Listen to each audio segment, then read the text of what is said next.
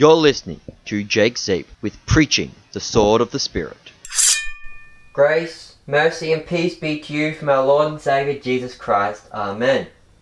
Our sermon text for today comes from the 25th chapter of the Gospel according to St. Matthew, verses 14 through to 30. For the kingdom of heaven is like a man who going away on a journey called his own servants and delivered to them his possessions. And to one he gave five talents, to another two, and to another one, each according to his own ability. And he immediately went away on a journey. Going away, the one who had received five talents invested them, and gained another five. Likewise, the one with two gained another two. The one who had received one going away dug a hole in the ground and hid the silver of his Lord. And after a long time, the Lord comes to those servants and settled accounts with them. And coming, the one who had received five talents produced another five talents, saying, Lord, you gave five talents to me. Behold, another five were gained. His Lord said to him, Well done, good and faithful servant. With little you were faithful, I will put you in charge of much. Enter into the joy of your Lord. And coming, the one with two talents said, Lord, you gave me two talents. Behold, another two talents I give to you. And his Lord said to him, Well done, good and faithful servant. With little you were faithful. I will put you in charge of much. Enter into the joy of your Lord. And coming, the one who had received one talent said, Lord, I knew you to be a hard man, reaping what you did not sow, and gathering from where you did not scatter seed. And I was afraid, and going away I hid your talent in the ground. Behold, you have yours. Answering, his Lord said to him, You wicked and lazy servant, you knew that I reap what I did not sow and gather from where I did not scatter seed. Therefore, you ought to have deposited my silver with the banker and at my coming I would have received my own with interest. Therefore, take away from him the talent and give it to the one having ten. For everyone who has, more will be given and he will have an abundance. But the one who does not have, what he has will be taken from him. And the worthless servant, cast him out into the outer darkness. There will be weeping and gnashing of teeth. Let us pray. Lord, sanctify us by your truth. Your word is truth. Amen. The 25th chapter of Matthew contains three parables concerning faith and the second coming of Jesus. Last week we discussed the parable of the ten virgins, and today we will discuss the parable of the talents. These two parables are very closely connected. In fact, Jesus starts the second parable with for or because, as a continuation of the parable of the ten virgins. This parable starts with a man who is about to set out on a long journey. While he is away, his servants are left in charge of his possessions. So he calls his servants to himself and divides his money among them, giving to each an amount that matches their ability. To the first he gave five talents to the second he gave two, and to the third he gives one. Now these talents were silver coins, roughly worth 7,300 denarii. One talent was about 30 years' worth of labour. After the master leaves on his journey, the first two servants take their talents and invest them. Both of them receive their money back with an additional 100%. But the last servant perceived his master to be a hard man. We can notice that Jesus never calls the master a hard man, but that this was simply how the servant viewed his master. This last servant took the single talent that he had received and buried it in the ground, a very common practice of those days. Eventually, the master returns home, and he comes to his servants the first two servants bring to their master the talents that he'd given them and the profits that they had gained for their master. The master is thrilled with their work and decides to make them managers of much more. Now it is important to note that at this point the master does not praise them on the money they had received but on the work they did. He doesn't say, Well done, you've got me some more money. Instead, he says, Well done, good and faithful servant. You have been faithful with what I have given you. Of course, the master would have been happy to have extra money, but he was more pleased that his servants had been diligent in their work and had done what he would have done with the talents. Then the last servant comes to his master and gives him back the talent he had received. His master is furious. You lazy and wicked servant, he says. We may feel that his anger is unjustified. I mean, the servant gave back the money that had been entrusted to him, and investments are a very risky way of making money, and there is no guarantee that you'll even get back your own money, let alone any profit. This servant was just playing it safe and making sure that he didn't lose the money that had been entrusted to him. But the master is not worried about the money. He's angry because the servant didn't do what he was supposed to do with that money. The master was a businessman. He knew all about the gains and losses of investments. Sure, he would have been disappointed if his servant had made a poor investment and lost his money, but he would have been happy that his servant had at least tried. The master of this story is not described as a greedy man. He's not worried if his servants gained or lost the money. He's angry with the last servant because he didn't even try to make any more money. For this master, it is better to have tried and failed than to never have tried at all. And so, what exactly is this parable teaching us? Of course, it is about the second coming of Christ. The Master going away is referring to the ascension of Christ, and the Master's return is referring to the return of Christ. But that is only the surface of this parable. The core of this parable is a message about faith and the use of faith. The servants are humanity. The talents are faith, and the investment are the living out of that faith or our good works. And the profits gained back are converts to Christianity. In Matthew 5:16, Jesus says, Let your light shine before men so that they may see your good works and glorify your Father in heaven. Our good works are the living out of our faith. And those who see our good works may see the faith that is in us and be won over to the faith. Just as St. Peter said in his first epistle, Wives, be subordinate to your own husbands, so that even if some do not obey the word, they may be won over by the conduct of our wives, even without a word. Like the talents, faith is given to us as a gift from our Master. He wants us to invest that gift, to live out the faith, to do good works, and to let our light shine before the world so that others may be won over to the faith. God expects us to serve Him and our neighbour, each according to our own ability. In Lutheranism, we talk about service of God and neighbour within our own given vocation. That is, our place in life. You don't need to be a pastor or a missionary or some form of church worker to serve God. Each of us can and should serve God as we are able. If you're an employee, then give glory to God by being an honest and trustworthy employee. If you're a father, then give glory to God by looking after your children and raising them in the faith. If you're a wife, then give glory to God by loving and caring for your husband. Whatever you are and wherever you are, let your light shine before men so that they may see your good works and give glory to your Father in heaven. We have been justified by Christ's death, but we have also been sanctified by his death, so that we may live out that faith in service of God and neighbour.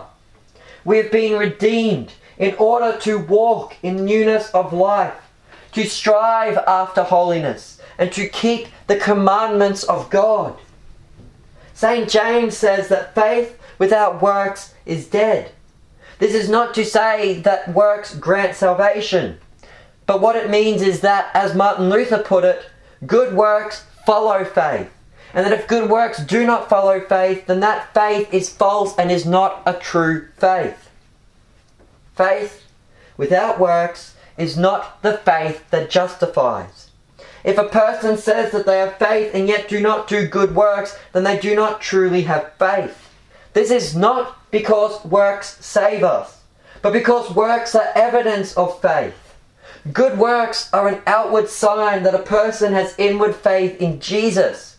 Just as I said last week concerning the lamps of the ten virgins, the flame was evidence that there was oil in the lamp.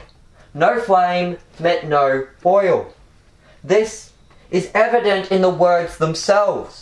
The master calls the obedient servants faithful. Now just think about those words for a moment. Faith, full, full of faith.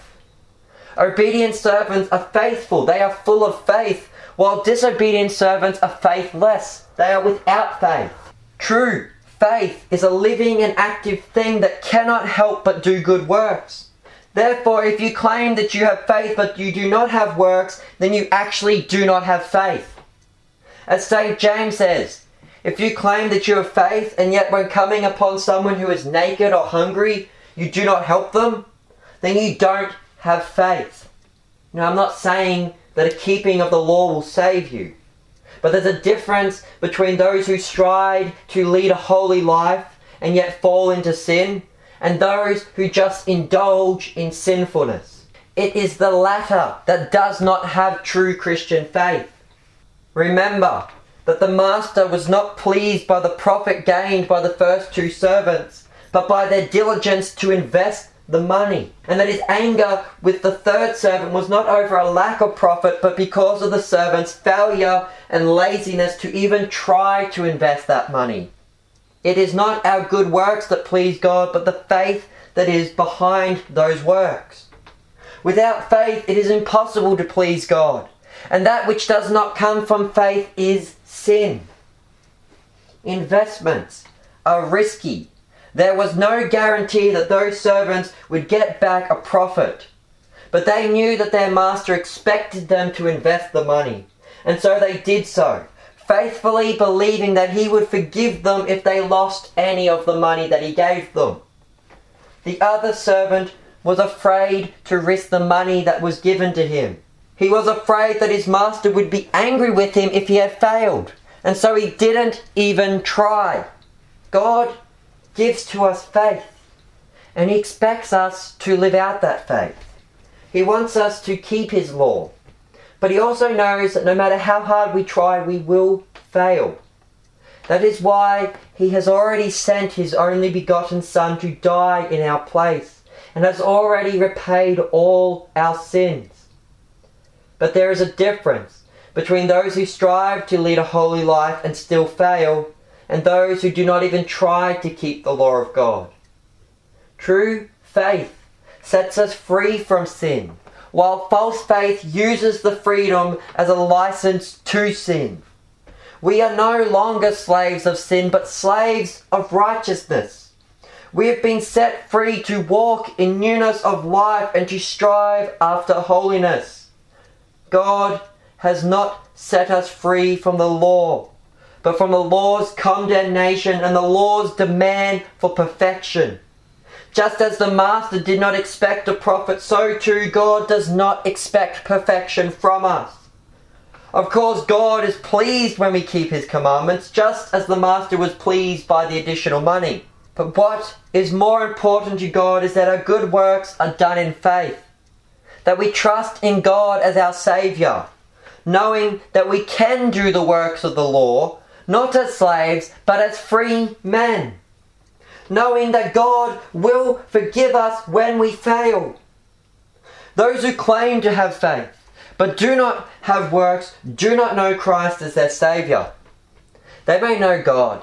They may call themselves Christian. They may even know that Jesus Christ died on the cross to save humanity, but so what?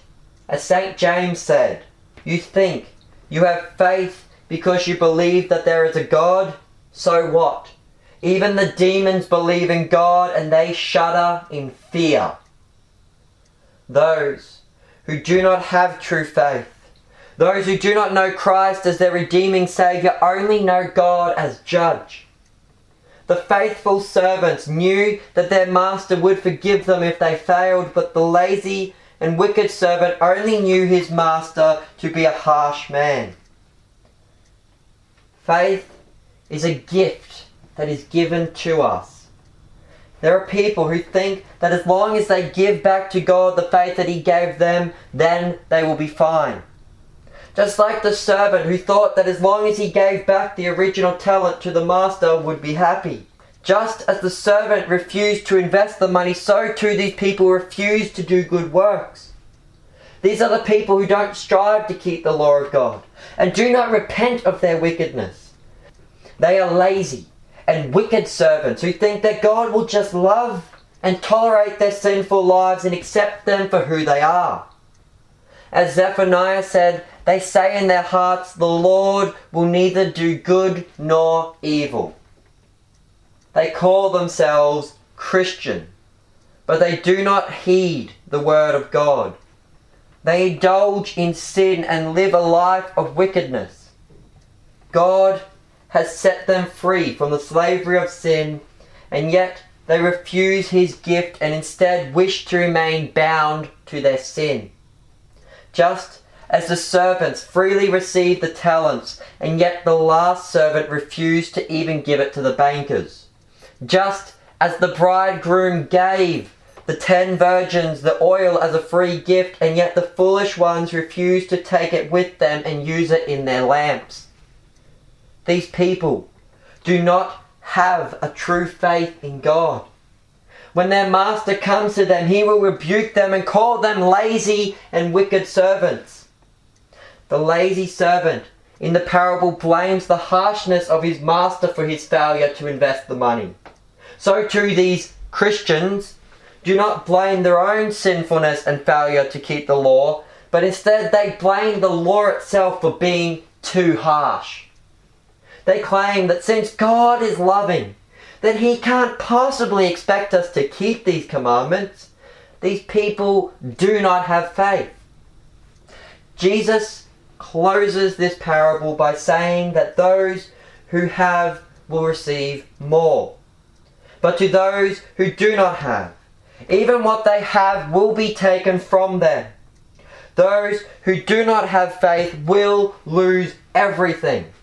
Even the blessings that they have in this life will be taken away from them in the final judgment.